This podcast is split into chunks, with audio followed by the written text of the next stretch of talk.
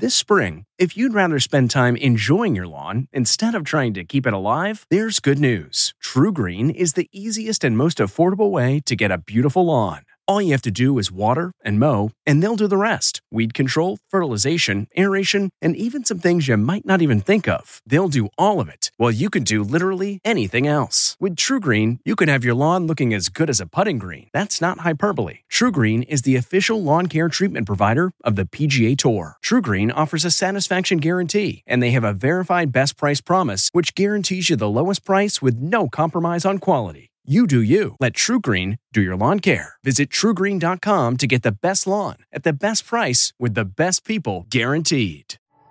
At Amica Insurance, we know it's more than just a house. It's your home, the place that's filled with memories. The early days of figuring it out to the later years of still figuring it out. For the place you've put down roots, trust Amica Home Insurance. Amica, empathy is our best policy. What makes a life a good one? Is it the adventure you have? Or the friends you find along the way? Maybe it's pursuing your passion while striving to protect, defend, and save what you believe in every single day. So, what makes a life a good one? In the Coast Guard, we think it's all of the above and more, but you'll have to find out for yourself. Visit gocoastguard.com to learn more.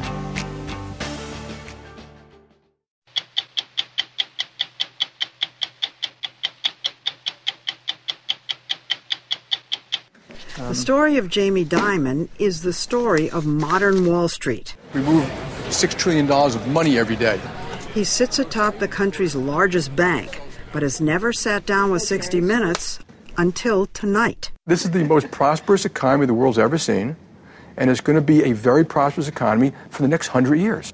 Should executive pay in this country be curbed? What does that mean?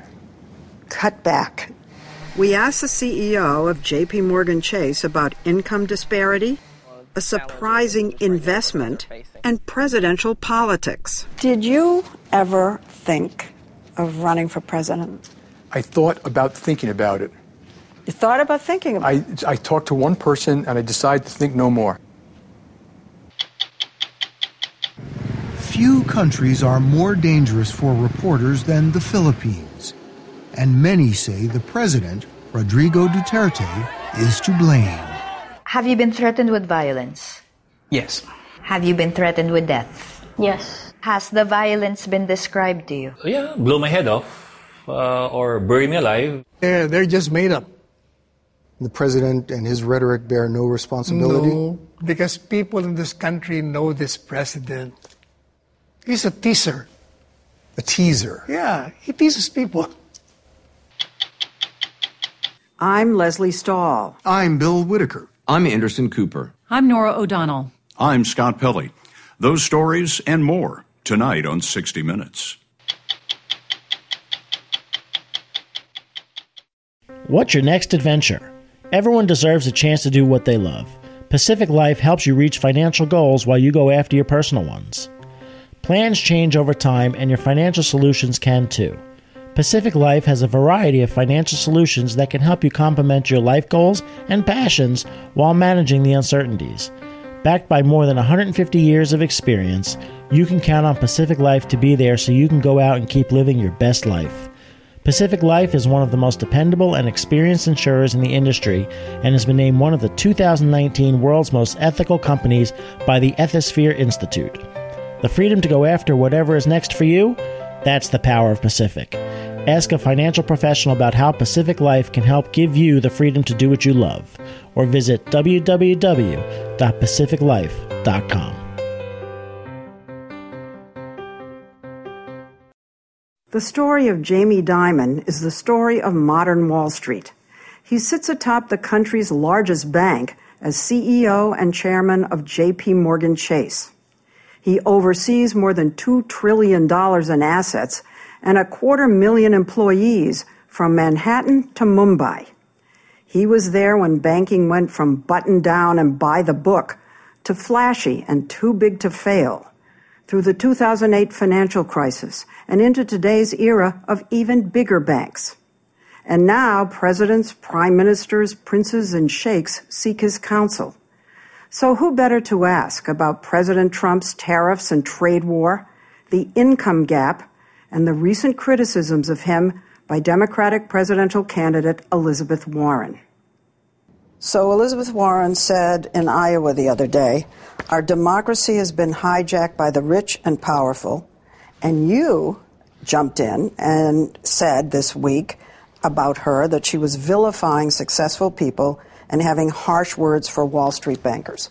What I was commenting on is that anything that vilifies people, I just don't like. I think that you know most people are good, not all of them. I think you should vilify Nazis, but you shouldn't vilify people who worked hard to accomplish things. And so my comment is, I think it's American society. We're just attacking each other all the time. She said uh, the system is working great for the wealthy and well connected. And Jamie Dimon, she brings you up, doesn't want that to change.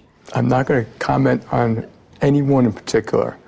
But she's commenting on should, you. I think we, You've become a target whether you want to respond to it or not. You're her target, and you're Alexandria Ocasio Cortez's target. I understand that a person in this seat is going to be a target in this day and age of certain politicians and stuff like that. But I, the notion that I'm not a patriot or that some of these other folks aren't, that's just dead wrong. So, you know, my view is let's all work together, and I don't mind if I, a few barbs are thrown my way by anybody. You're tough. I'm not that tough, but I don't. I, there's nothing I can do about it the stock market is going through the roof, and yet manufacturing production is down over the past year. Wage growth is slowing. So when you look at the state of the economy right now, what do you see? Do you see strength? Do you see petering out? The consumer, which is 70% of the U.S. economy, is quite strong. Confidence is very high. Their balance sheet's in great shape. And you see that the strength of the American consumer is driving a, an, an American economy and a global economy. And while business slowed down, my current view is that no, it just was a slowdown, not a petering out. You sound pretty optimistic about the economy. Well, I am.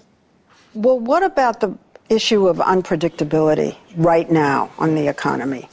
Is that worrisome to you? It, m- it must be worrisome to every businessman in the country.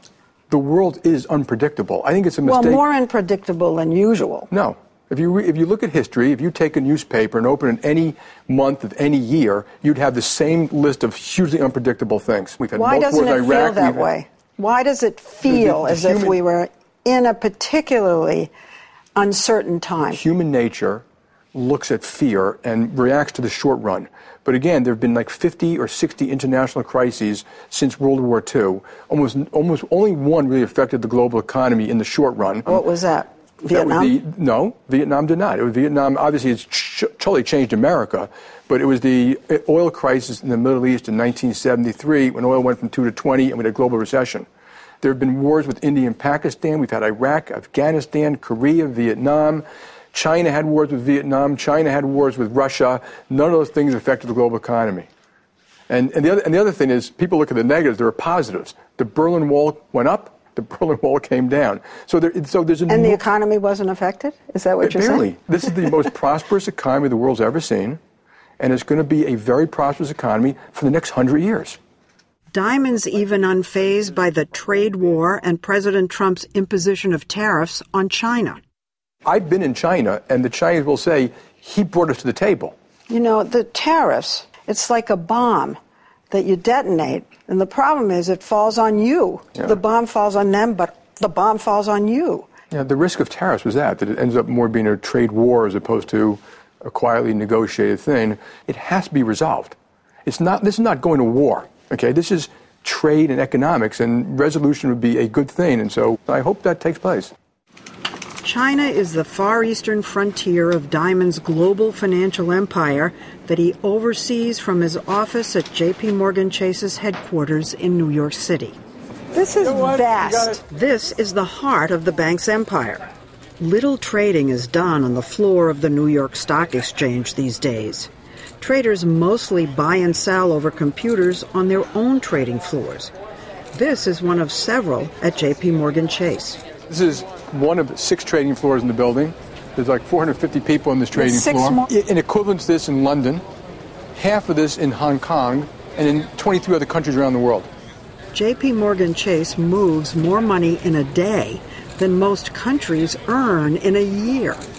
We move $6 trillion of money every day. We deal with 10,000 Every day. every day. We deal with like 10,000 clients, uh, which include governments, central banks, mutual funds, and wealthy individuals, including about half the world's known billionaires, an exclusive club that Jamie Dimon himself belongs to. money every day. He was born in Queens, New York, the grandson of a Greek immigrant who did well enough to become a stockbroker. Dimon's dad became one too, so it was in the family. After Harvard Business School, he went straight to Wall Street, where he climbed quickly and helped usher in the age of the mega banks, earning a reputation as a ruthless cost cutter. He became CEO of JP Morgan Chase in 2006 when profits were soaring on Wall Street and the financial crisis was brewing. In the early days of the crisis in 2008, Dimon got a phone call from the head of one of the largest investment banks on Wall Street at the time, Bear Stearns, which was teetering on the verge of collapse. The CEO of Bear Stearns called me up and said, Can you lend me $29 billion before the night's out? Because I don't get it, I'm going to go bankrupt. But I said, Even, even I can't get $29 billion. But then the Treasury Secretary, Hank Paulson, leaned on him to buy Bear Stearns. And Hank Paulson said, You got to buy it, you got to buy it, you got to buy it. And I said, If I can responsibly do it, I said, I can't jeopardize my own company, we'll do it.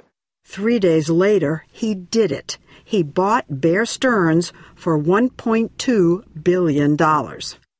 We thought we saved the system. You know, we thought that that would have been the domino that would have caused the whole system to go down. And it was because JP was strong that we can do it. As Did I they- pointed out in Congress, it wasn't like buying a house. That was buying a house on fire. But it was banks and other financial institutions that started the fire by bundling trillions of dollars worth of risky mortgages and selling them, knowing in many cases that they were toxic to investors around the world. This eventually led to the financial crisis that nearly brought down the global economy. Looking back, do you think that there were some bankers who were outright immoral and unethical? They knew exactly what they were doing. I believe there are people, I'm not going to give you the names, who were greedy, selfish, did the wrong stuff, overpaid themselves, and couldn't give a damn. Yes. Greedy, reckless. Were you? No. Do you take n- any responsibility for the financial crisis No. in 2008? But your bank We- sold we- those same kind of mortgages. We, we, yeah, okay, toxic I, I, I do mortgages. take some. We participated. So did mortgage brokers, Fannie Mae, Freddie Mac, the government, government policy. But yes, we did. And it was a huge error, and it, it was hugely damaging. the banks were bailed out, and the little guy whose mortgages crashed lost his or her home. Many families were destitute. And that unfairness has just really hurt the sense that this country's working correctly. But I totally agree that, you know, if you're the average American, you'd be angry what happened. There's no Old Testament justice. Too many people, you know, a lot of people lost their reputation, their money, but too many people didn't. And, you know, uh, the small guy got hurt. So I completely agree with that. I mean, the idea that the banks were bailed out and they caused the problem to begin with. I mean, the sense of I mean, unfairness doesn't begin to explain the fury. I, I And would you feel the same way. agreeing with that. I'm agreeing with that. I think we let the American people down, but also at the same time, because we were strong, we bought Bear Stearns. We saved, you know, 15 or 20,000 jobs, and so there's there's two sides to that story too, a little bit. and Only one has been told well. Let's talk about the wage gap mm-hmm. in this country between the rich and almost everybody else. Mm-hmm. How much of a problem do you see that? I think it's a huge problem, and uh, I think the wealthy have been getting wealthier too much in, in many ways. So middle class incomes have been kind of flat for maybe 15 years or so, and that's not particularly good in America. But in particular, at the low end, you know, 40% of Americans make $15 an hour or less. They've particularly been left behind. You're talking about people who earn very little money. Listen to this statistic um, compensation for executives, CEOs, grew 940%, 940% in the last 40 years. Your average worker, so middle class, middle class grew 12%. We haven't done a good job growing our economy, and that would have fixed a lot of that problem. Executive pay. Last year, you were paid $31 million. Too high? The board sets mine. I have nothing to do with it. Well, you could return some of it. I could. Is that going to solve any of those problems? I don't know. Is it going to solve any of those problems? No, but you And- could set an example, say, I'm not going to take all that money. I don't need it. I, I could. I'm going to leave it to the board to set my comp, not you, not the press. You've answered my board, every one of my questions, board. but this one you're fobbing off. Yeah, the board has to do it. Well, let me ask it in a general way. Should executive pay in this country be curbed, What does that mean? cut back? Should there be a way to say we're not going to have such a spread between our workers and the guy at the top? You know, when you say something like that, you got to say, how are you going to do it? What does it make sense? I think you use the tax system to do that. I would not have cut the tax on the rich. I would have expended the earned income tax credit instead, which is which is like a negative income tax for lower paid people. We probably should change the minimum wage, which I don't think it's been changed for like 10 or 15 years. There are solutions to these problems. The problems are real. It does not mean free enterprise is bad. Free enterprise has been very good for Jamie Dimon and the bank. Last year, JP Morgan Chase earned $32 billion in profits. Please welcome Jamie. One of the things he does as CEO is hold regular town hall meetings with employees, like this one in Delaware, to build a sense of team spirit. Hello, everybody. It struck us, though, as less like a bankers' convention than a political rally. Which led us to ask Did you ever think of running for president? I thought about thinking about it. You thought about thinking about it? I, I talked to one person and I decided to think no more. I'm asking you because we came upon a quote of yours. You said, I think I could beat Trump. I'm as tough as he is. I'm as tough as he is. I'm smarter than he is. And, and by the way, this wealth, wealthy New Yorker actually earned his money. It, was, it, wasn't a, it wasn't a gift from daddy. President Trump responded in a tweet about Dimon. He doesn't have the aptitude or smarts and is a poor public speaker and nervous mess. I've seen him after that. And he, when I walked in the Oval Office, and he said, "See, you would love to have this office, wouldn't you?" And I said, "Not really." In his office, Dimon's known as the Great Survivor. In a career that spans nearly 40 years, he's managed to navigate his way through just about every panic, boom, and bust. You're the only CEO who was running the big bank back during the financial crisis who's still there. You're the survivor. Last man standing. it's a dangerous place to be. Talking about survivor, you did have cancer. Tell us about that. How did you discover it? It must have been I actually- terrifying. I was shaving. I felt a little lump here. And I went to see my doctor, and he felt and said, You have throat cancer. And when, so, when someone says to you, You have cancer, it is, I mean, it's almost un, unimaginable, like a, a punch in the face and a fear. And of course, the, but the hardest part, honestly, was telling my family. I, I, I just didn't know how to do it. I said, I'm going to tell you something, but I'm going to be okay. And they, and the second I said it, it was mayhem. Wow. You know, and the thought that I couldn't tell my parents. So I had my wife call. I just couldn't tell them that there's somebody died before them. Oh my And God. so you, you're going through all this stuff, and uh, so and you're clean. I'm, I'm on my fifth year, so that's so That's far, it. So far, That's so what good. they say. Did you ever say I should resign? No, I love what I do. Jamie Dimon, the CEO of JP Morgan Chase, is testing out a new kind of business investment in the city of Detroit. The idea grew out of Dimon's interest in changing the way the bank was engaging in philanthropy.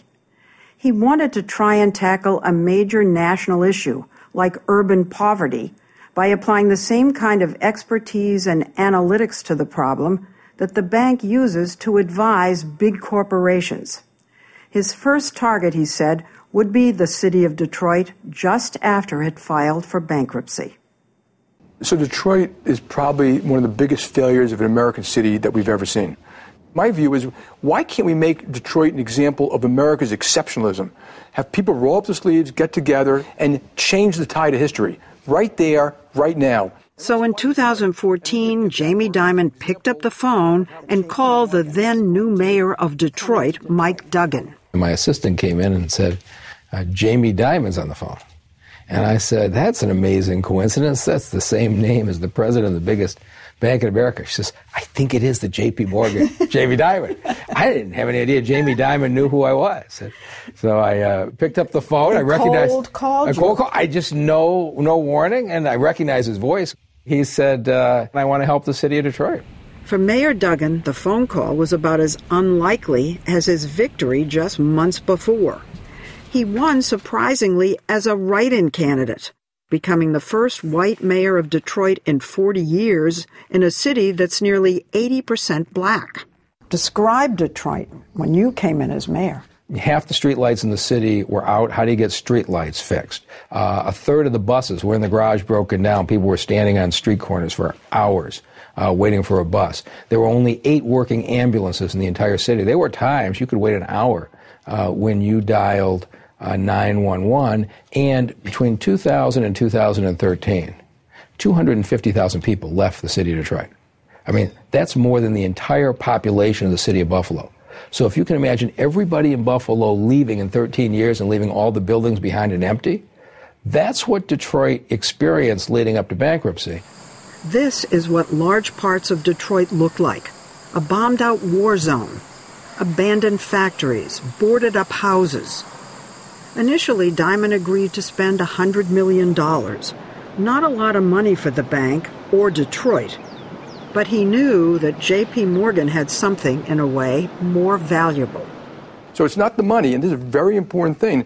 It was about the help, the advice, the consulting, the ideas, the human capital.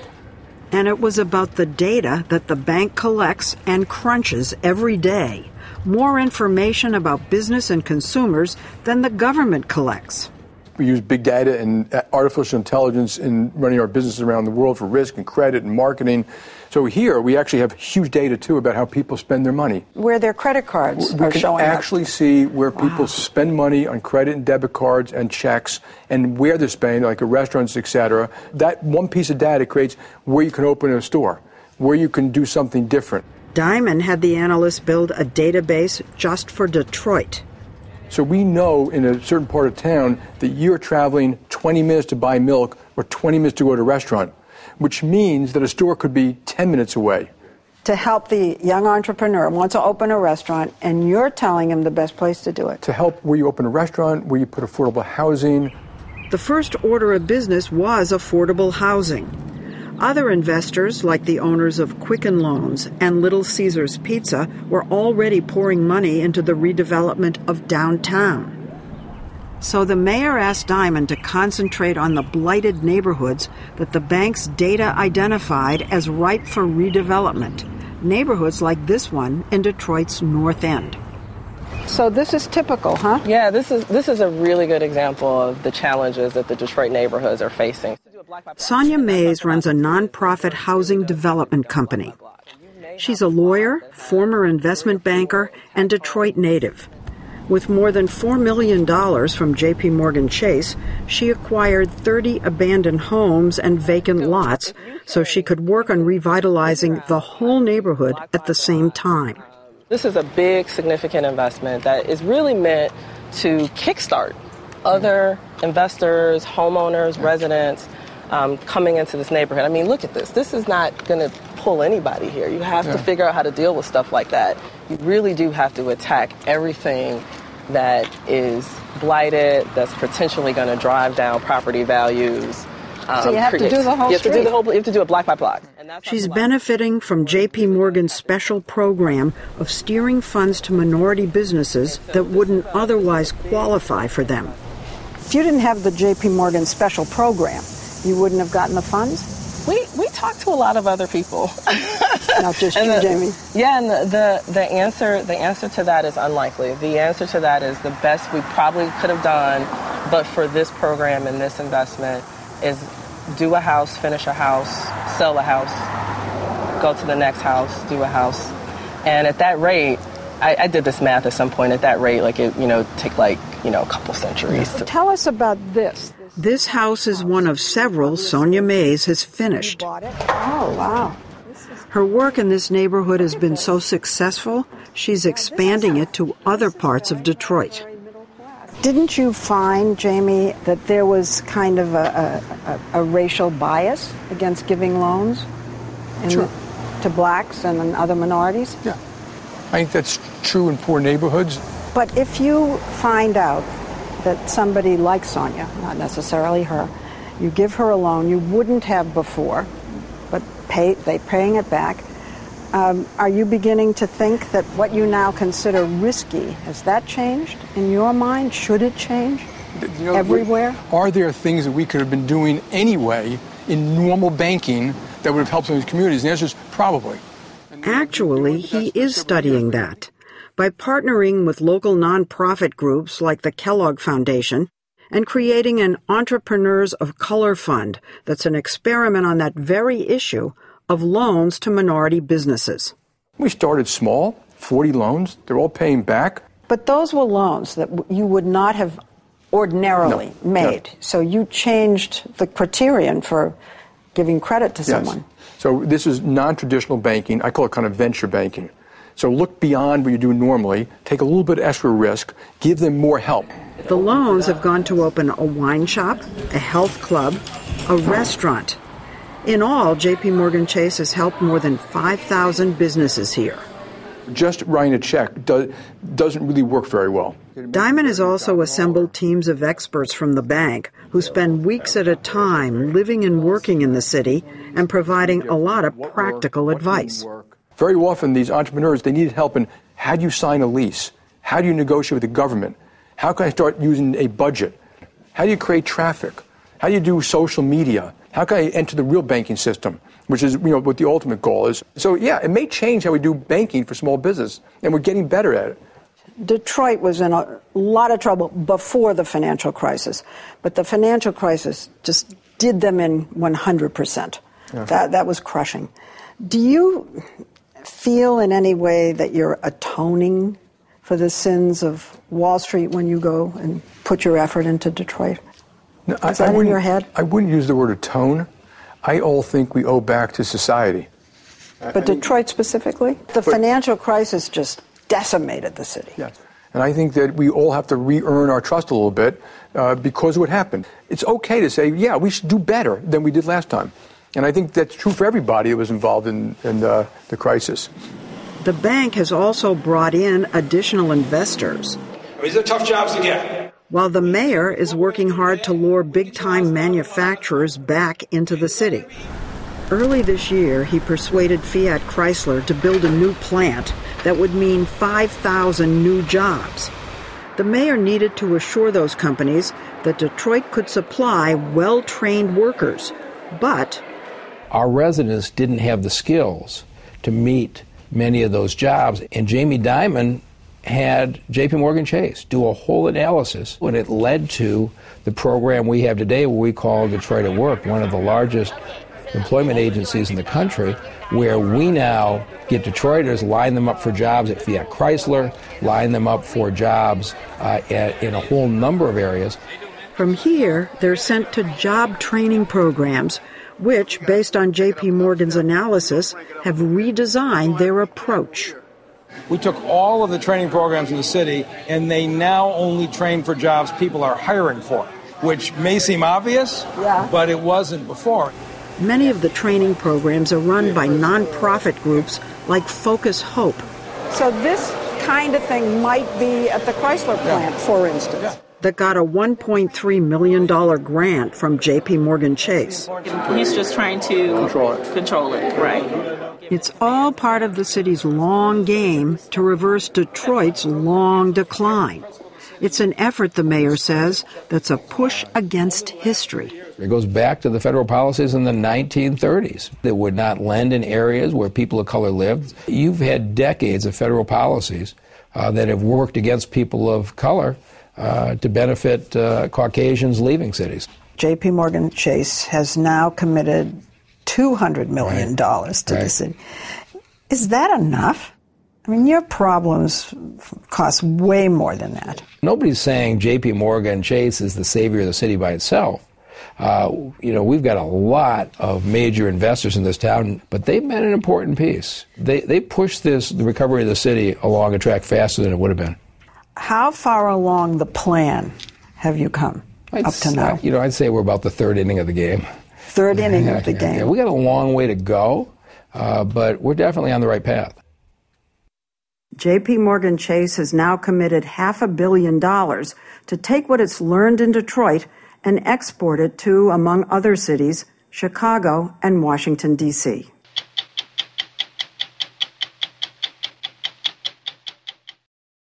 For more than 30 years, Filipino journalist Maria Ressa has risked her life in war zones. But she says what she's doing now is tougher. She's waging a battle for the truth in the Philippines, a close American ally. She founded a news site in the capital, Manila, called Rappler. Her incisive reporting on Philippine President Rodrigo Duterte's bloody drug war and his social media attack machine earned her recognition as Time magazine's Person of the Year. It also made her a target. Maria Ressa says she has been threatened with rape, imprisonment, and death for her reporting. Yet she refuses to stop investigating the government. She says truth is too precious to give up without a fight. This is far worse than any war zone that I've been in. In a war zone, you know exactly where the threats are coming from. I plan my way in, and we plan our way out. And you're there for a limited period of time. But today's threats are long standing. There's no end to it. We've been living through three years of this kind of hell. Maria Ressa is talking about the environment for journalists in the Philippines under the unpredictable and, as she sees it, increasingly autocratic grip of President Rodrigo Duterte. The raucous former big city mayor was swept into office on a populist wave three years ago. The people love him, but President Duterte has no love for journalists, something he made clear to reporters in graphic terms. You want to know my sentiments? you. He says outrageous things, and somehow it appeals to the worst of human nature in a strange way. This guy knows how to communicate. He also understands the psyche of the Filipino. When Rodrigo Duterte was running for president, he vowed to rid the Philippines of drug traffickers, to kill them if necessary.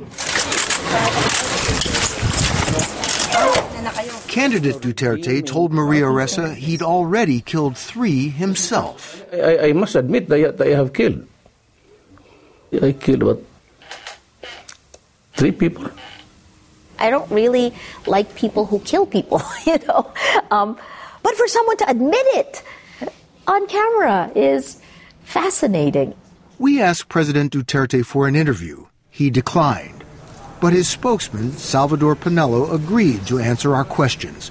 So we went to Malacanang Palace in Manila, the Philippine White House, where Panelo showed us how difficult it is to get at the truth in the Philippines. First, it is not true that he brags about killing. When He did speaks- say that. Yes, but you should take this person in context. What is the context for saying that he killed drug There is- dealers? there is hyperbole in this particular person. Like when he says he kills, it, it doesn't mean that he really killed. So it's it's not true that he killed drug dealers? He did some during his mayorship, but in self-defense. Ressa says constant blurring of the truth by Duterte's government makes her head spin. When this first started happening to us, I really felt like I'd fallen into the rabbit hole. And I was Alice in Wonderland, and the Mad Hatter is in charge. He said he was going to round up drug dealers. That would be popular, I would think. What has gone wrong? Killing with impunity.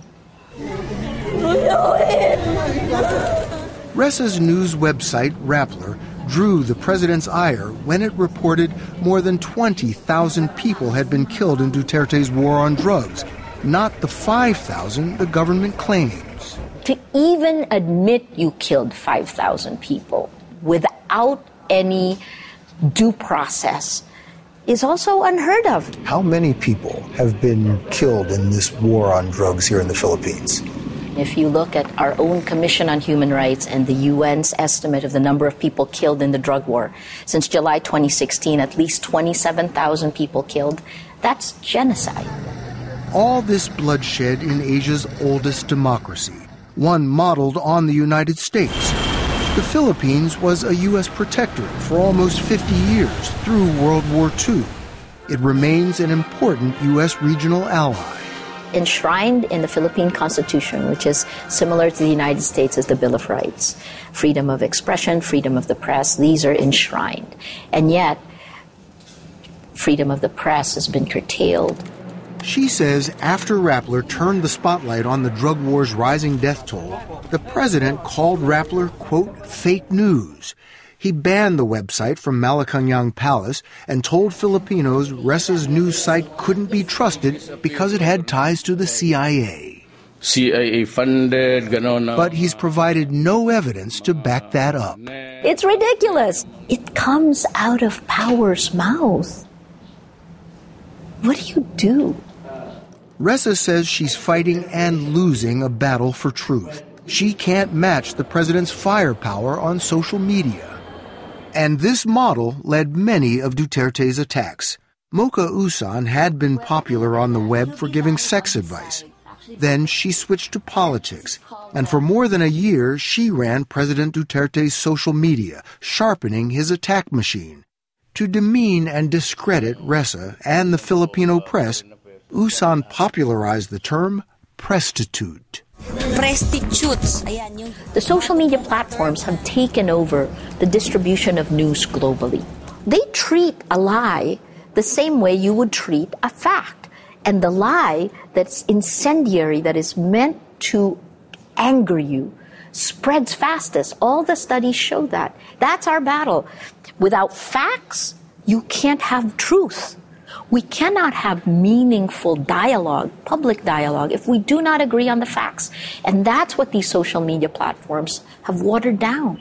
After Ressa reported in a detailed three part series how President Duterte's campaign used Facebook and online trolls to attack critics and spread falsehoods, Maria Ressa herself became a target. So let me just go over the way they've attacked. The first is to incite hate, to incite violence against a potential target. What do they do to you? Alleged corruption, alleged CIA. Second, with women in particular, sexual attacks. And the sexualized attacks against I mean, you? I've been called every single animal you can think of. So, yes, the sexual attacks, rape, murder, behead. At one point, I was getting 90 hate messages per hour. They wanted to pound me to silence. Were these attacks from people or were they attacks from, I don't know, bots? Fake accounts. Fake accounts. So they're real people that uh, mask who they are. This is information operations, it's information warfare. Facebook has taken down hundreds of those fake accounts linked to a network of Duterte's allies. They were followed by millions of people. The government insists Maria Ressa is not under attack, but she is under investigation. She's facing multiple charges, including libel and tax fraud. I've been served a warrant. She's been arrested twice. The head of that arresting group told our reporter, be silent or you're next. And that is exactly what the government is doing systematically. Be silent or you're next. 11 cases have been filed against you? They were looking for some way to be able to shut us up, right? I think you just have to look at the pattern. The president's spokesman, Salvador Panelo, called Maria Ressa's claims nonsense. Uh, A UN official says that the tax charges against her are being used basically to silence her reporting. I disagree. She has not been silenced. She's still at it. Rappler is still in operation. Well, what, what is she complaining about that she's being suppressed?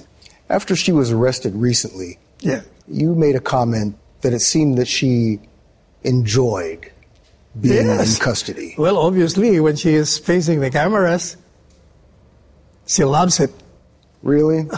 I'm serious. I think who, so. Who, who I think so. enjoys being arrested and taken into custody?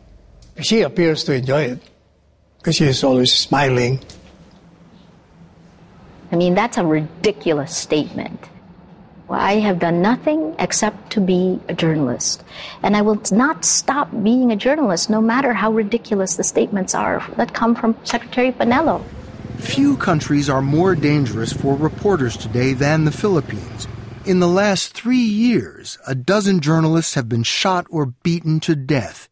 Then there's the president's rhetoric. Listen to the way he addressed a reporter at one of his press conferences. Why are you a son of a bitch? On Facebook, people have called for Maria Ressa to be beaten and to be raped. I don't know about that. I told you I don't even. That's don't true. even- But, well, this is true. I'm, I'm telling you. Maria Ressa is just one. There are many, many journalists who feel that they are under attack, that they've been threatened. I don't think so. A Rappler reporter made this video of Philippine journalists who say otherwise. She posted it on Rappler's homepage. Have you been threatened with violence? Yes. Have you been threatened with death? Yes. Have you been told how you're going to be killed? Yes. Has the violence been described to you? Yeah, blow my head off uh, or bury me alive. What will stop you from reporting? Nothing. Nothing. Nothing. Death? Did you have to kill me? What death threats are they talking about? To my mind, they're, they're just made up. The president and his rhetoric bear no responsibility. No, because people in this country know this president. He's a teaser. A teaser. Yeah, he teases people. The libel and tax charges against Ressa are no laughing matter. She could go to prison for 63 years. And as Ressa fights the cases in court, she's facing another charge. The president's spokesman, Panelo, has threatened to add a new libel case on her and Rappler for, quote, tarnishing his honor. I've committed no crime but to speak truth to power. Maria Ressa now has respected human rights attorney Amal Clooney coming to her defense.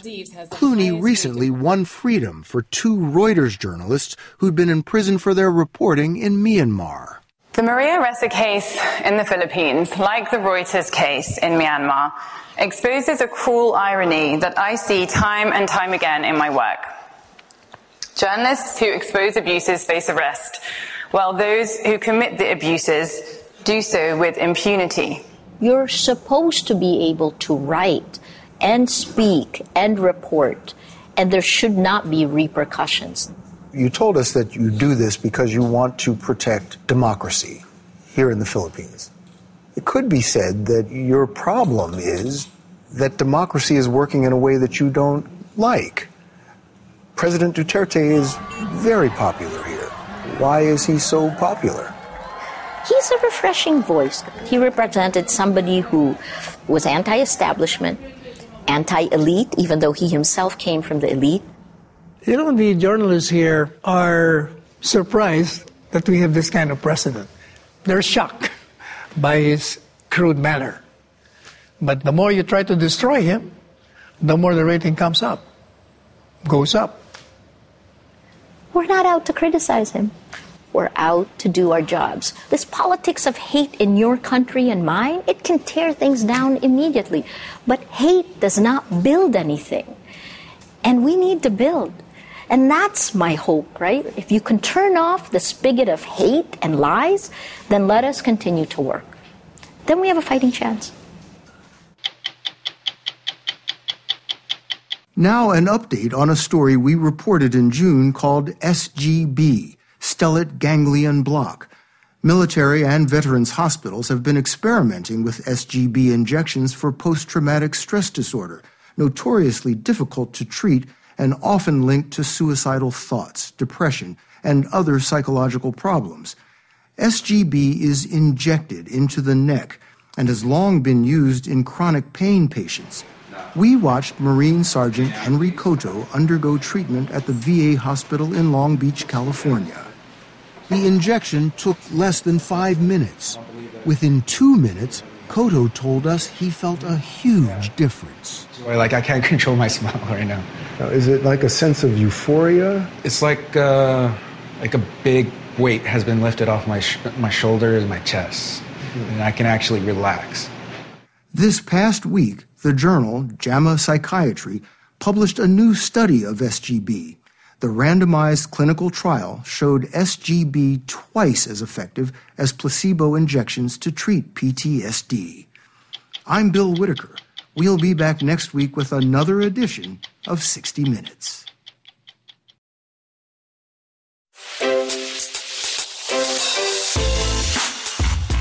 Hi, this is Jill Schlesinger, CBS News business analyst, certified financial planner, and host of the Money Watch podcast.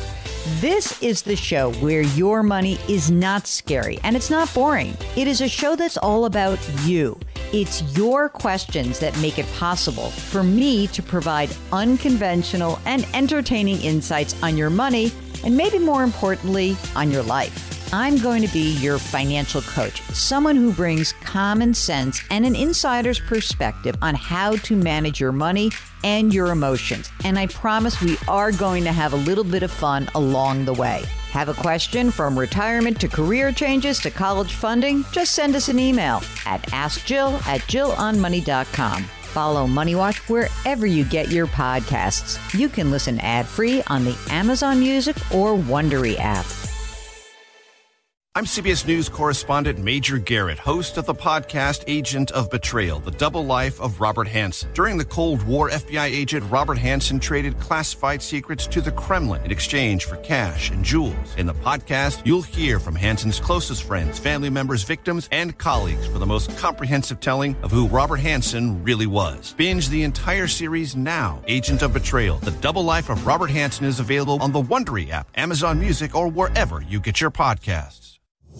Are you a fan of 60 Minutes? You can represent the most watched series on television with shirts, sweatshirts, mugs, and more at ParamountShop.com.